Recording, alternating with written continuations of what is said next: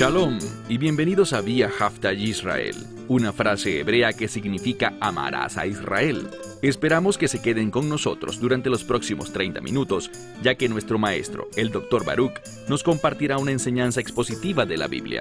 El Dr. Baruch es profesor titular del Instituto Sera Abraham, con sede en Israel.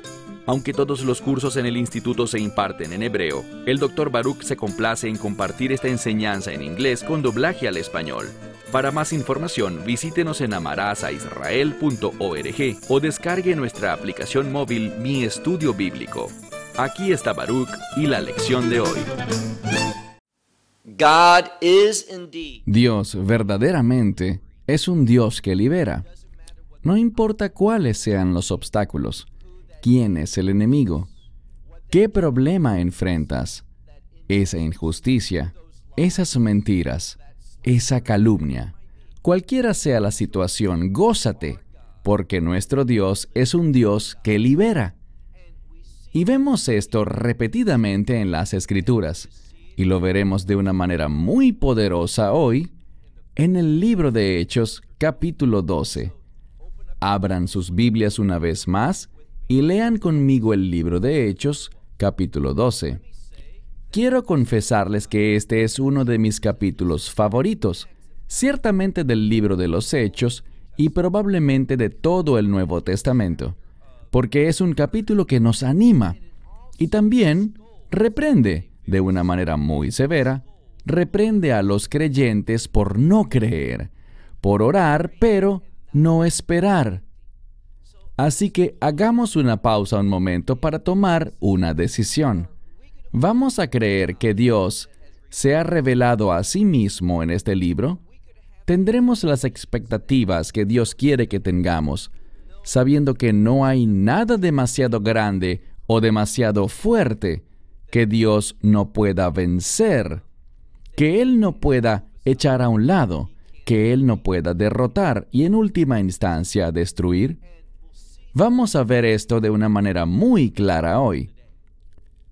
Vayan conmigo al libro de Hechos capítulo 12. Leemos aquí.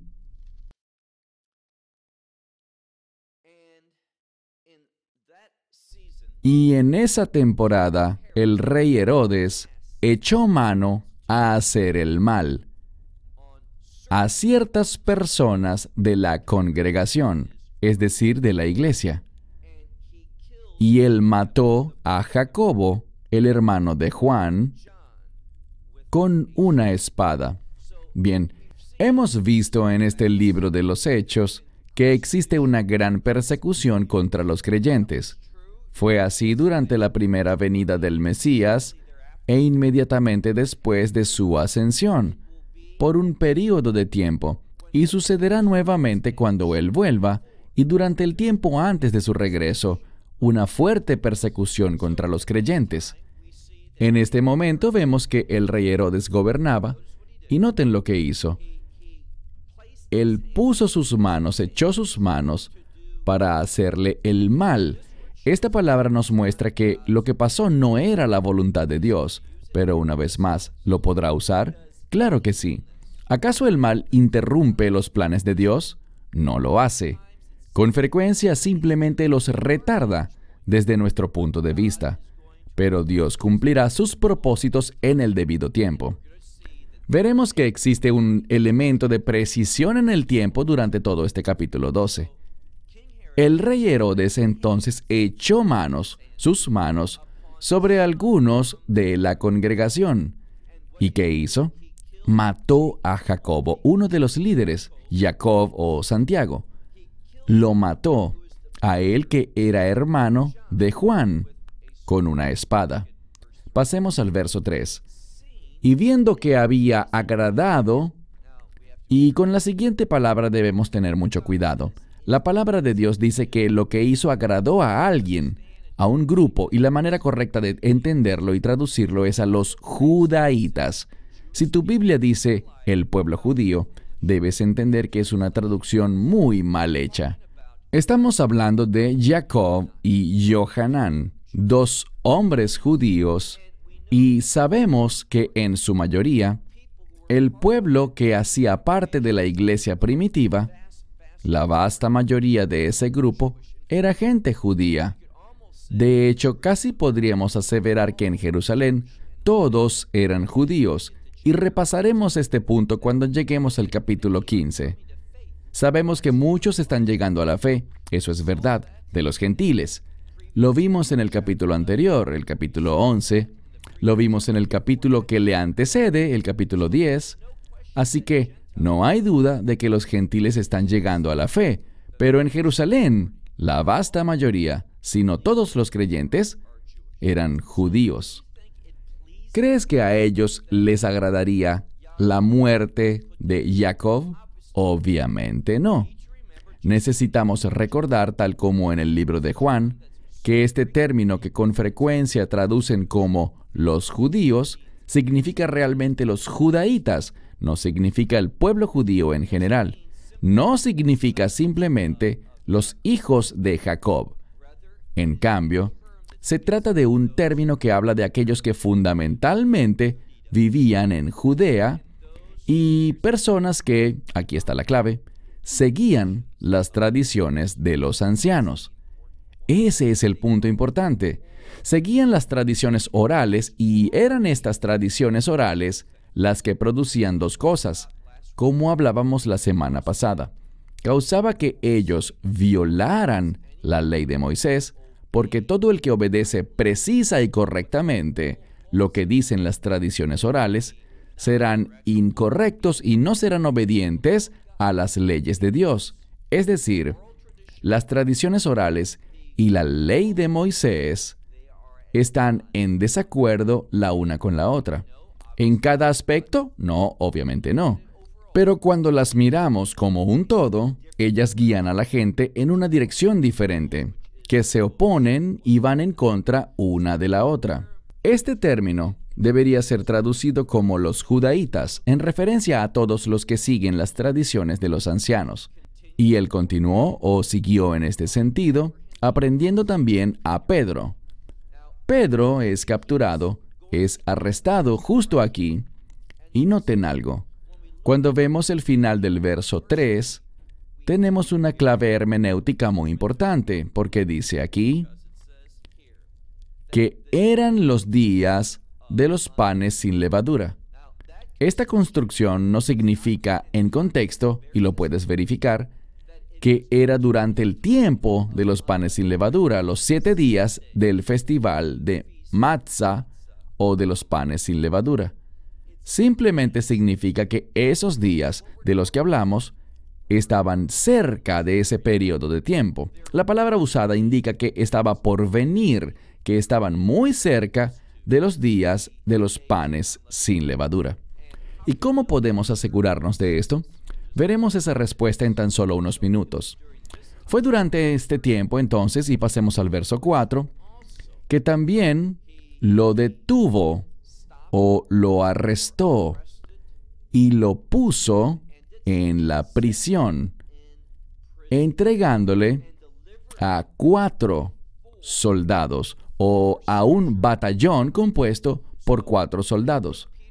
Él echó a Pedro a prisión, lo detuvo, lo aprendió, lo encarceló y designó una guardia especial de cuatro soldados que probablemente rotaban en cuatro guardias diferentes para vigilarle. Pero Pedro tenía la seguridad normal, es decir, los carceleros normales que estaban allí cuidando la prisión.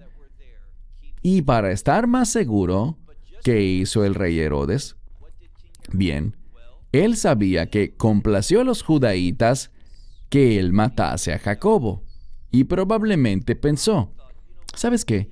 A estos creyentes que son judíos, a ellos no les gusta esto, y ellos vieron que yo maté a Jacobo o Santiago, y por lo tanto, ellos quizás quieran hacer algo para intentar salvarlo. Por eso colocó esta guardia eh, adicional sobre él a estos cuatro soldados durante todo el día, probablemente rotándose en turnos de seis horas cada uno. Todo esto buscaba cuidarlo, guardarlo, segunda parte del verso 4, guardándolo allí hasta después de la Pascua. Ahora, esto es importante porque antes se nos dijo que era la temporada del pan sin levadura. Pero aún no habían llegado a esos días. ¿Por qué? Noten lo que dice aquí. Guardándolo hasta después de la Pascua para sacarlo al pueblo. ¿Qué significa esto? Que lo sacarían para juzgarlo. Él no quiso hacerlo durante la Pascua porque si lo hacía en la Pascua sería una oportunidad para que el pueblo solicitara que uno de los prisioneros fuese liberado. Bien, ellos no compartieron el nombre de Yeshua cuando Yeshua fue traído ante la multitud. Y ahora aquí él se aseguró de que ellos no pudieran pedir la libertad de Pedro. Él hizo lo posible para ni siquiera darles esa oportunidad hasta que el día 14 de Nisan o la Pascua hubiese terminado. Pasemos al verso 5. Así que Pedro era guardado en la cárcel y aquí veremos algo, la respuesta de los creyentes. Dice, y la oración era ferviente, había un fervor, una fuerza y también una continuidad de esta oración sucediendo entre la congregación hacia Dios en nombre de Pedro. Entonces el pueblo estaba orando con gran fuerza, con un tipo de oración continua de día y de noche, muy fuerte, ante Dios por Pedro. ¿Cuál creen que era su oración? No debe sorprendernos porque ellos estaban orando para que Dios lo salvara para que Dios lo rescatara.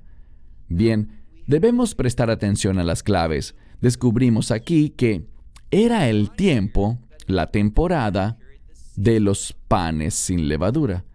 El pan sin levadura habla sobre pureza, sobre remover aquello que es inmundo. Y lo que encontramos aquí es que aquello que hace impuro a un creyente es la falta de fe. Este pasaje de la Escritura nos es dado con el fin de que podamos creer con más firmeza, que podamos tener una mayor fe.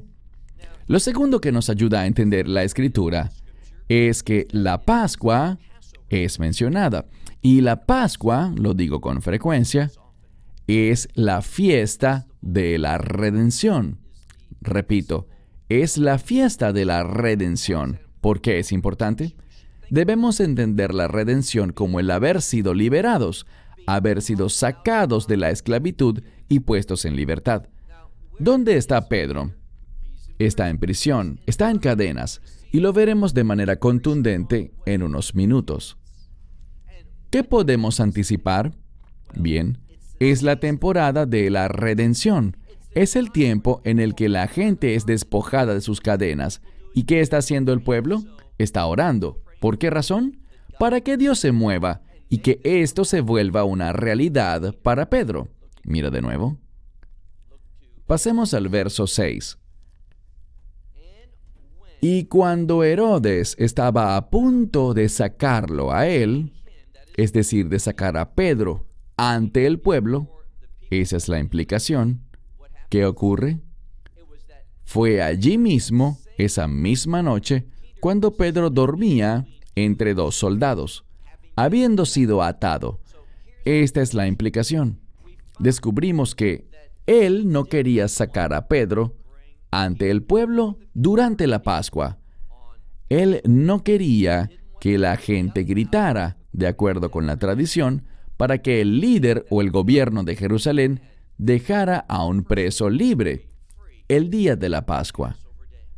Entonces fue al día siguiente o la noche después de la Pascua, de eso estamos hablando. En ese momento es cuando sacan a Pedro, el día después de la Pascua, y ya es de noche. Noten lo que ocurre, el texto lo enfatiza. Y Pedro estaba durmiendo entre dos soldados, habiendo sido atado con dos cadenas. ¿Qué se repite aquí? El número dos. Y el 2 comunica con frecuencia en las escrituras dos opiniones diferentes. Y es lo que vemos aquí. Vemos que Herodes tenía una opinión y Dios tenía una diferente. ¿Qué opinión crees tú que será la que se imponga? Lo segundo que quiero que veas aquí es que se enfatiza que Pedro estaba durmiendo. Y vamos a ver que él dormía muy plácidamente esa noche.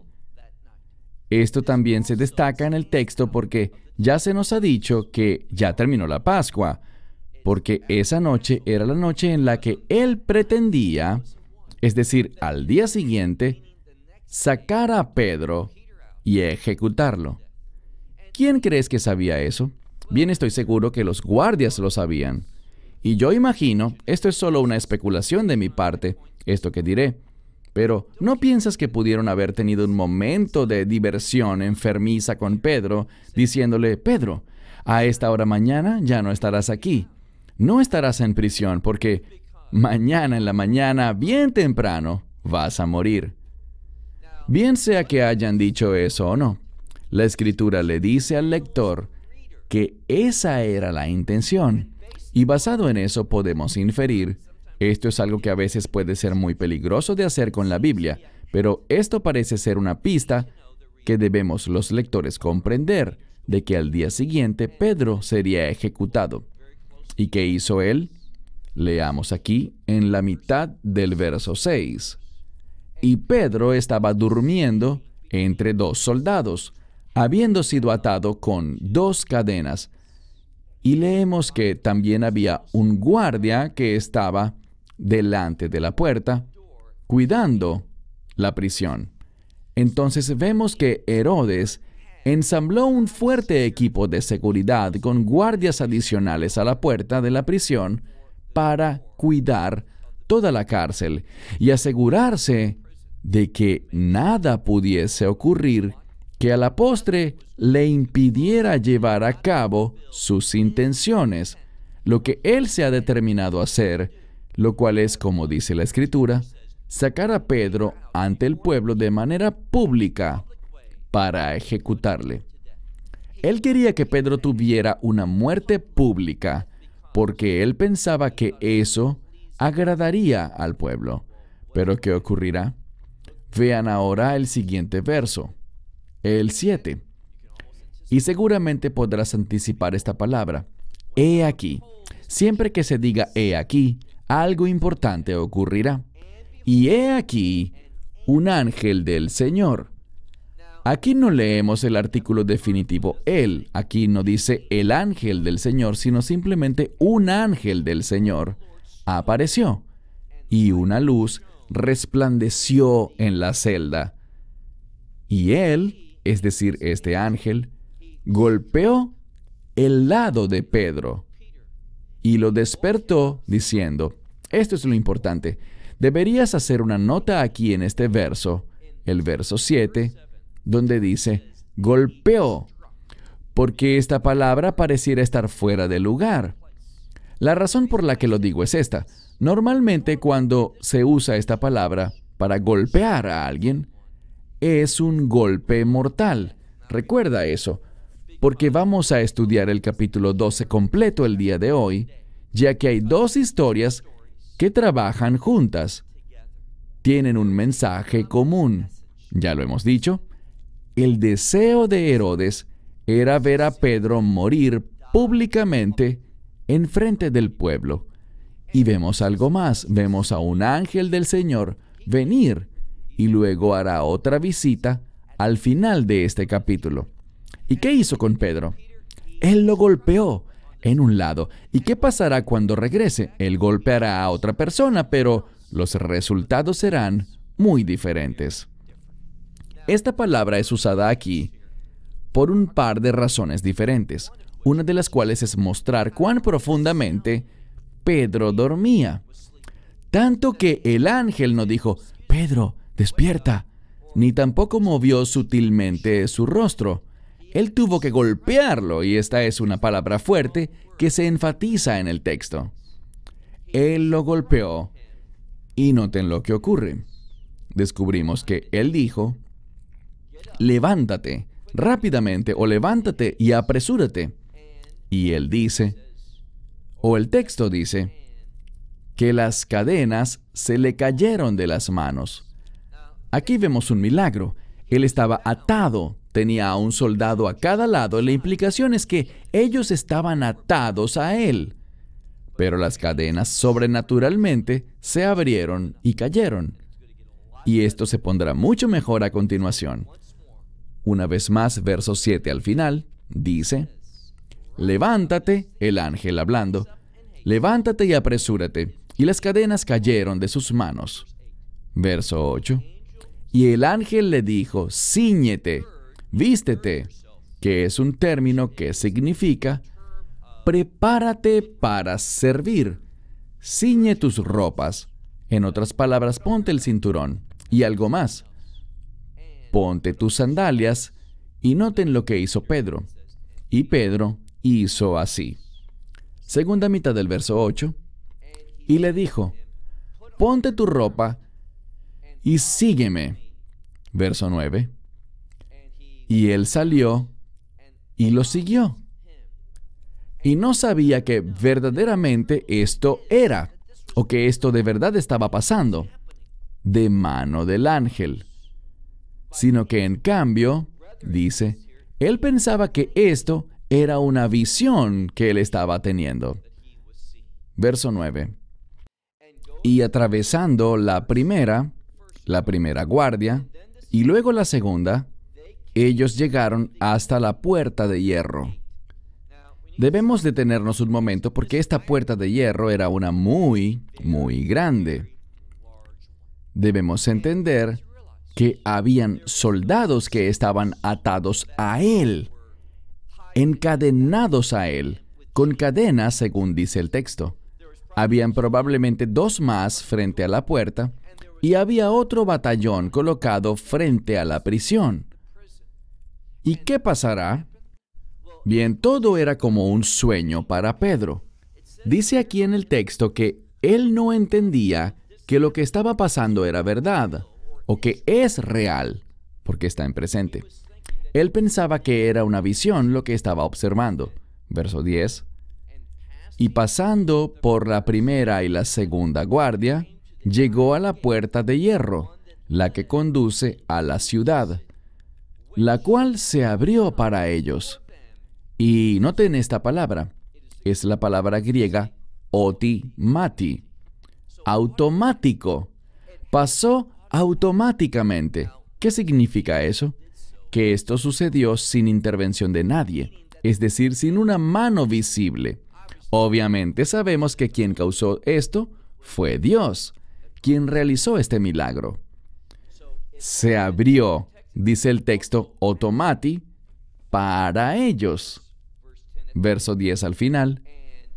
Y saliendo, dice, pasaron la primera calle y de inmediato el ángel se apartó de él. El ángel lo sacó de la prisión, lo llevó hasta la primera calle. ¿Y qué pasó? Entonces dice, miren el verso 11, y Pedro, volviendo en sí, dijo, ahora entiendo. Y esta es una palabra experiencial. Entiendo no teóricamente, sino por experiencia, verdaderamente, que el Señor ha enviado a su ángel y me ha salvado de la mano de Herodes y de todas las expectativas de la gente de qué? de los judaítas. Esta es la segunda vez, e insisto, esta palabra para expectativas también está relacionada con deseos. Entonces, él habla sobre aquellos en Judea que deseaban la muerte de Pedro. Dios lo salvó de la muerte. Y vamos a ver que, por otra parte, estaba la congregación de los redimidos, todo el pueblo judío o su gran mayoría, y ellos no querían que Pedro fuese ejecutado. Así que este es otro ejemplo de este término que no debe ser traducido como los judíos en un sentido general, sino los judaítas en referencia a un grupo específico de personas de Judea que seguían las tradiciones de los ancianos. Mira ahora el verso 12.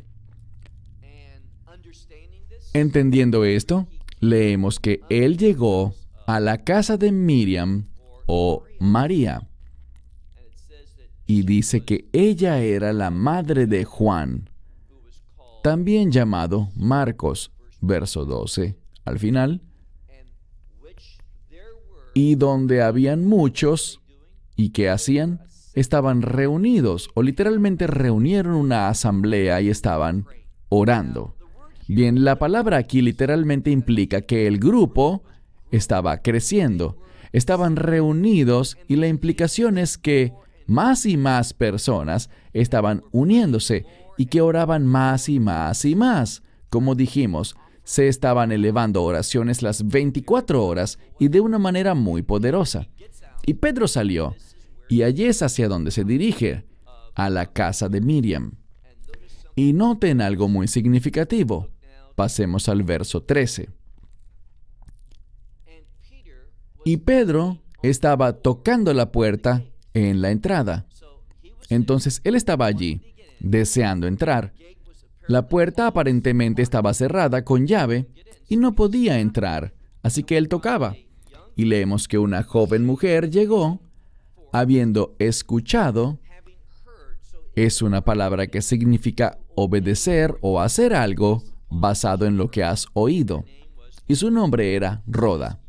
Entonces esta jovencita, posiblemente una sirviente, estaba allí, escuchó la puerta, obedeció lo que oyó y respondió a eso, acudiendo a la puerta. Insisto, esta es una puerta que conduce a un patio. Si has estado en Israel en la actualidad, puedes ver una gran piedra que pareciera como un muro simplemente con una puerta en él, pero al entrar, pasas a un patio y debes atravesar el patio con el fin de llegar a la residencia. Entonces, esto es exactamente de lo que hablamos y noten lo que ocurre. Leemos verso 14. Ella reconoció la voz de Pedro y de gozo no abrió la puerta, sino que corrió adentro para proclamar que Pedro estaba de pie frente a la puerta. Ella reconoció a Pedro. Él tocaba la puerta, posiblemente preguntó, ¿quién es? Y él dijo, soy yo. Y al reconocer su voz, ella, llena de emoción, corrió hacia adentro para informar que Pedro estaba a la puerta. ¿Qué vemos aquí? Bien, lo que vemos es la respuesta a la oración. Se nos ha dicho dos veces que se estaban elevando fervientes oraciones día y noche con personas que se reunieron en asamblea con este fin y estaban orando por Pedro. ¿Qué piensas que ellos pedían? Que Dios pudiera salvarle. ¿Y qué hizo Dios? Dios envió un ángel y lo llevó a cabo milagrosamente. Pedro experimentó una liberación milagrosa, pero aquí está el problema. A pesar de que la iglesia estaba orando por esto fervientemente, continuamente, el problema es que ellos realmente no lo creían en el fondo de sus almas. ¿Por qué lo digo? Mira de nuevo el texto, verso 15. Pedro está a la puerta esperando y noten lo que ocurre. Ella va corriendo hacia adentro mientras Pedro se queda parado en la puerta, verso 15. Pero ellos le dijeron a ella, estás loca. Pero ya que ella no dejaba de insistir de que era él, es decir, que Pedro realmente estaba allí, por lo tanto, ellos dijeron, debe ser su ángel. Esta es una interesante declaración porque ellos están discutiendo. Ella dice, Pedro está a la puerta, oí su voz. Y ellos responden, estás loca pero ella sigue insistiendo. Así que finalmente ellos dicen lo siguiente. Bueno, lo más probable es que sea su ángel. Ellos creían en ángeles, ellos creían en Dios, pero no creían que Dios pudo haber enviado un ángel para hacer lo que ellos estaban orando, pidiendo, rogando con fervor, y lo que continuamente le pedían a Dios que hiciera. Con mucha frecuencia eso nos describe a ti y a mí. Oramos, pero realmente no tenemos esa firme expectativa. Por eso te pregunté al inicio del estudio de hoy, ¿verdaderamente tienes fe y esperas que Dios haga las cosas que Él ha dicho en su libro que hará? ¿Qué pasa entonces? Leamos ahora por favor el verso 16. Y Pedro estaba continuamente golpeando la puerta. Pero lo que la escritura relata y es algo bastante gracioso, lo que la Biblia nos dice aquí es lo siguiente. Fue más difícil para Pedro entrar al servicio de adoración, entrar a la iglesia, de lo que le fue salir de la prisión. Y creo que a fin de cuentas, la moraleja es bastante lamentable. Porque Dios puede sacar a la gente de la esclavitud y lo hace todo el tiempo. Pero ¿acaso nosotros respondemos a lo que Dios está haciendo? ¿Acaso traemos, invitamos rápidamente y le decimos a otros, sabes, Dios obra en la gente, Él los traerá a nuestra iglesia? Si nosotros creemos y oramos y estamos dispuestos a aceptarles como enviados por Dios. Mira de nuevo el texto de la Escritura en el verso 16. Y Pedro seguía tocando la puerta y abriendo, o después de que abrieron, lo vieron, y esta es otra palabra triste, y se espantaron. Entonces, cuando Dios responde a sus peticiones, a lo que estaban orando, queremos que Dios libere a Pedro. Él lo hizo. Él cumplió sus deseos. ¿Y qué pasó? Ellos se espantaron esa actitud no era la que debían mostrar. No deberíamos espantarnos, deberíamos estar agradecidos, deberíamos esperar con confianza que Dios responderá a aquellas cosas por las que oramos. Verso 17.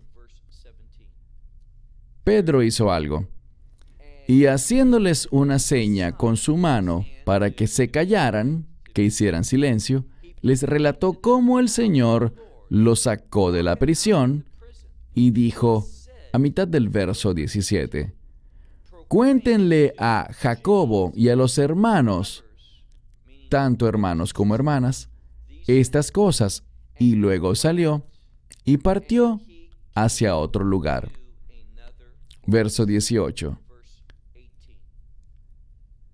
Y aconteció que en aquellos días se produjo un alboroto para nada pequeño. Así que en ese momento, ¿qué estaba pasando?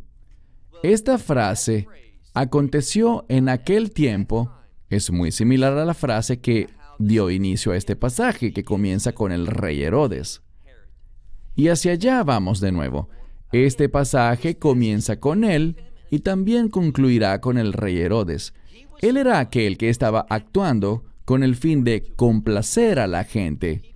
¿A qué gente? ¿Al pueblo judío? No, a los judaítas, a ese subgrupo de judíos que vivían en Judea y que no creían en las escrituras como fundamento de sus prácticas religiosas, sino que seguían las tradiciones de los ancianos.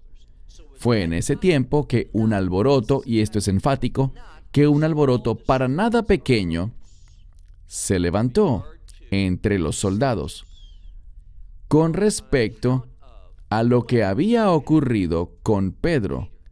Y leemos aquí que Herodes le estaba buscando y no le podía encontrar. Por lo tanto, interrogaron a los guardias y él ordenó que los mataran. Así que a estos individuos que eran leales a Herodes, ¿Qué les pasó? Fueron ejecutados. ¿Por qué? Bien, ellos hicieron lo que se supone que debían hacer, pero el ángel los venció.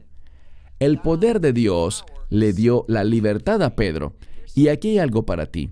Si alguien te dice, sabes, yo era solo un soldado, un soldado solo obedece órdenes. Bien, si un superior te ordena algo que va en contra de la voluntad de Dios, los mandamientos de Dios y su palabra, no lo hagas. Esa terrible excusa de lo hice porque solo cumplía órdenes Bueno, ¿qué dice Dios al respecto? Dios permitió que Herodes matara a estos guardias porque fueron desobedientes a la verdad de las escrituras. No siguieron el mover de Dios ni se sometieron a su voluntad. Así que el rey Herodes entonces ordena que los ejecuten. ¿Y qué pasó? Miren ahora el final del verso 19. Y descendiendo de Judea, este es el rey Herodes, descendiendo de Judea, entró a Cesarea. Esto es importante porque Cesarea es la capital del imperio romano en Israel. Era entonces el centro, la zona cero de la ocupación, de la ocupación romana entre el pueblo judío. Y él va allí y noten lo que dice el texto. Miren ahora el verso 20. Y Herodes hubo un gran conflicto entre él y Tiro y Sidón. Bien, Tiro y Sidón son dos ciudades libanesas, probablemente las dos ciudades libanesas más importantes de ese tiempo. Y descubrimos aquí que a pesar de que había una gran disputa y que Herodes estaba enojado con ellos, noten lo que ocurre. Llegaron, ellos llegaron a ponerse de acuerdo, es decir, lo solucionaron resolvieron su problema. Y dice que esto trajo a un hombre llamado Blasto, quien estaba en el lugar del, podríamos decir, del camarero, es decir, la persona que cuidaba de las recámaras del rey. Entonces ahora él estaba allí, y la implicación es la siguiente, que él era alguien de confianza de los líderes de Tiro y de Sidón que luego recibió esta posición y bien influenció al rey, o como una forma de mostrar que el rey Herodes confiaba en él una vez más, esta persona fue colocada en esta posición. Pero de cualquier modo, hubo un acuerdo luego de este fuerte conflicto entre Herodes y las ciudades de Tiro y de Sidón. Esto es importante porque Leamos el verso 20.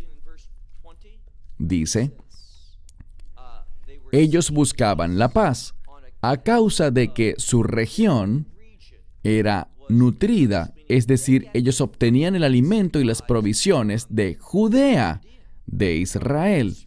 Y por lo tanto, si había un problema, Herodes simplemente detendría el envío de comida y provisiones, porque él controlaba todo el comercio, él controlaba los caminos y lo que era permitido que fuera y pasara de Israel hacia el Líbano. Entonces esto era importante y ellos estaban muy felices porque finalmente se estableció la paz. Verso 21. Y un día designado, Herodes dio un discurso público. Bien, detengámonos por un momento porque esto es muy importante. Vemos algo que salta en el texto. Cuando vemos aquí, lee de nuevo el verso 21, dice, pero un día designado, Herodes dio un discurso. ¿Por qué esto es importante? Un día designado. Esto es algo familiar.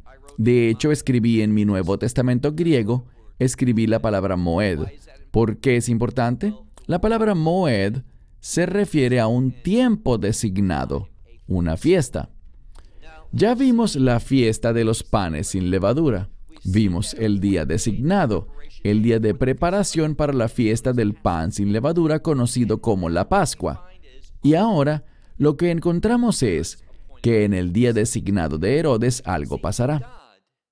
Verás, a Dios no le gustaba lo que Herodes hacía en sus días designados. Y ahora era el día designado de Herodes y Dios va a responder. Él no ha terminado. En sus días designados, es decir, en los días del Señor Todopoderoso, Él envió un ángel. ¿Y qué hará en el día designado de Herodes? Él hará lo mismo, enviará un ángel, con el fin de que los deseos y propósitos de Dios se cumplan. Mira de nuevo el verso 21. Y en el día designado, Herodes, dice, iba a hacer algo.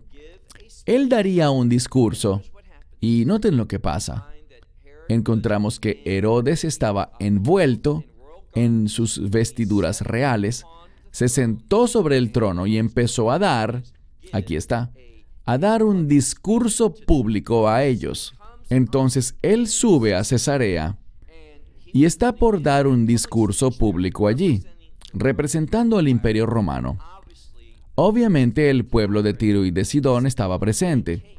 Ellos vinieron porque querían mostrar su aprecio por este acuerdo, que luego de un duro y difícil conflicto, finalmente Herodes ahora está con ellos. Así que llegaron a este lugar. Verso 22. Y el pueblo gritaba, y esta es la implicación, el rey Herodes hablaba y noten lo que el pueblo hacía. Ellos gritaban, voz de Dios y no de hombre.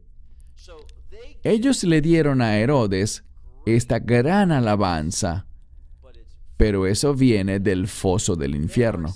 Ellos están diciendo, Herodes, tú eres como Dios. Tu voz para nosotros es la voz de Dios. ¿Y qué pasa?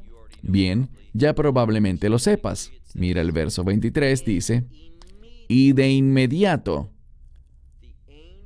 un ángel del Señor, ese mismo ángel, hizo algo. ¿Qué hizo? Si ves aquí, es la misma palabra, idéntica a la que usó el ángel anteriormente en este capítulo, y llamó tu atención para que lo busques.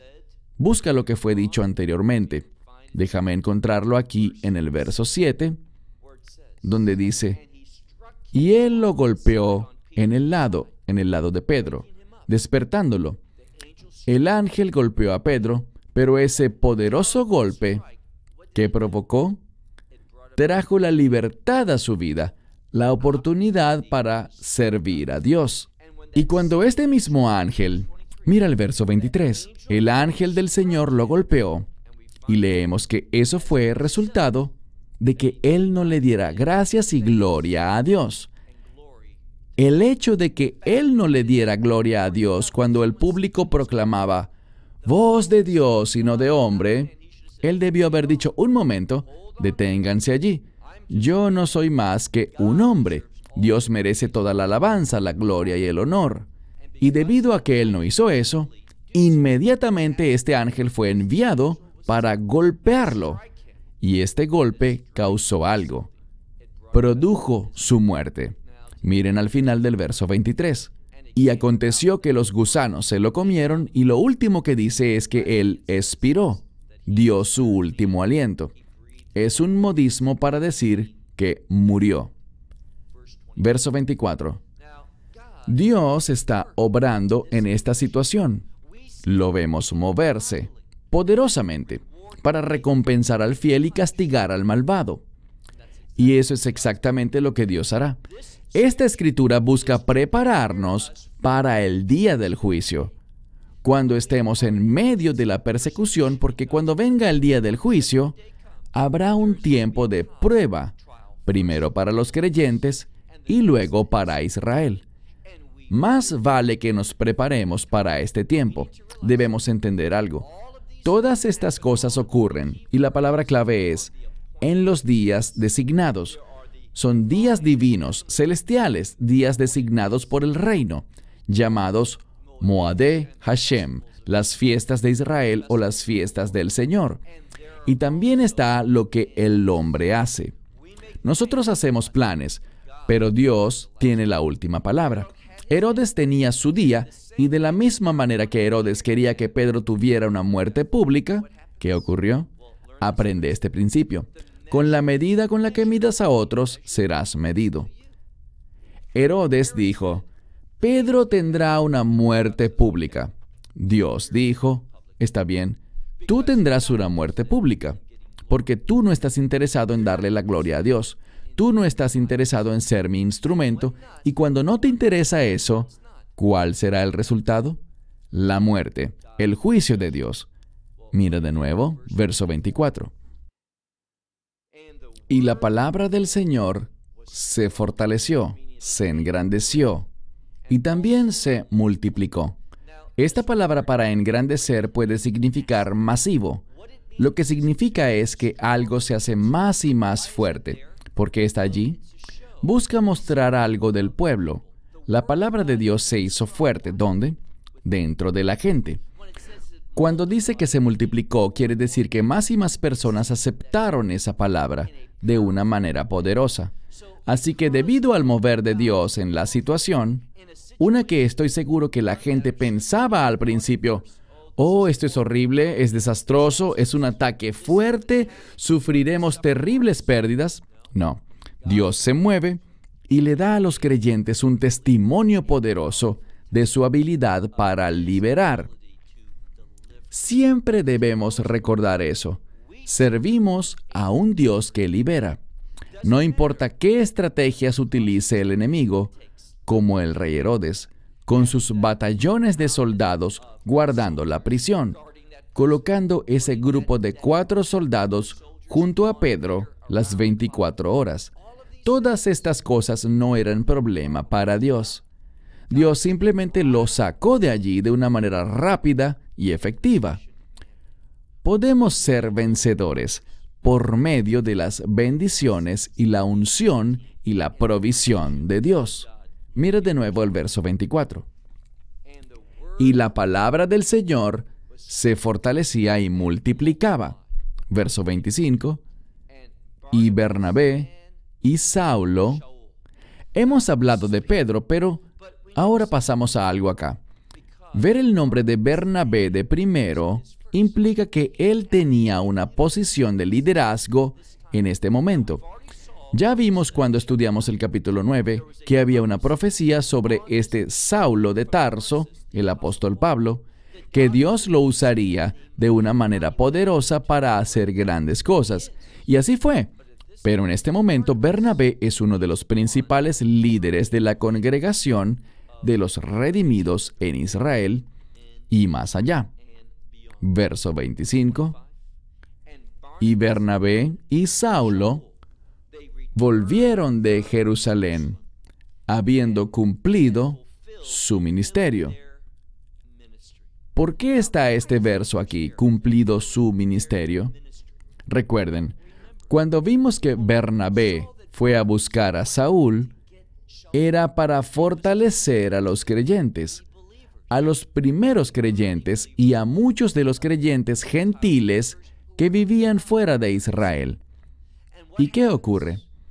Ahora vemos que, como resultado de este deseo justo que Bernabé tenía de que Pablo sirviera con él, fue en ese mismo contexto que Dios hizo grandes cosas y esto produjo el deseo que él tenía, que se fortalecieran y multiplicaran los creyentes dentro, alrededor y fuera de Jerusalén.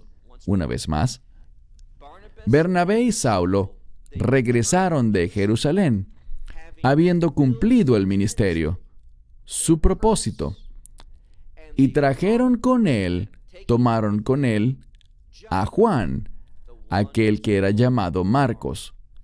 Lo que veremos ahora es que a Marcos se le mencionará en repetidas ocasiones y él se convertirá en una persona clave en la vida de Saulo.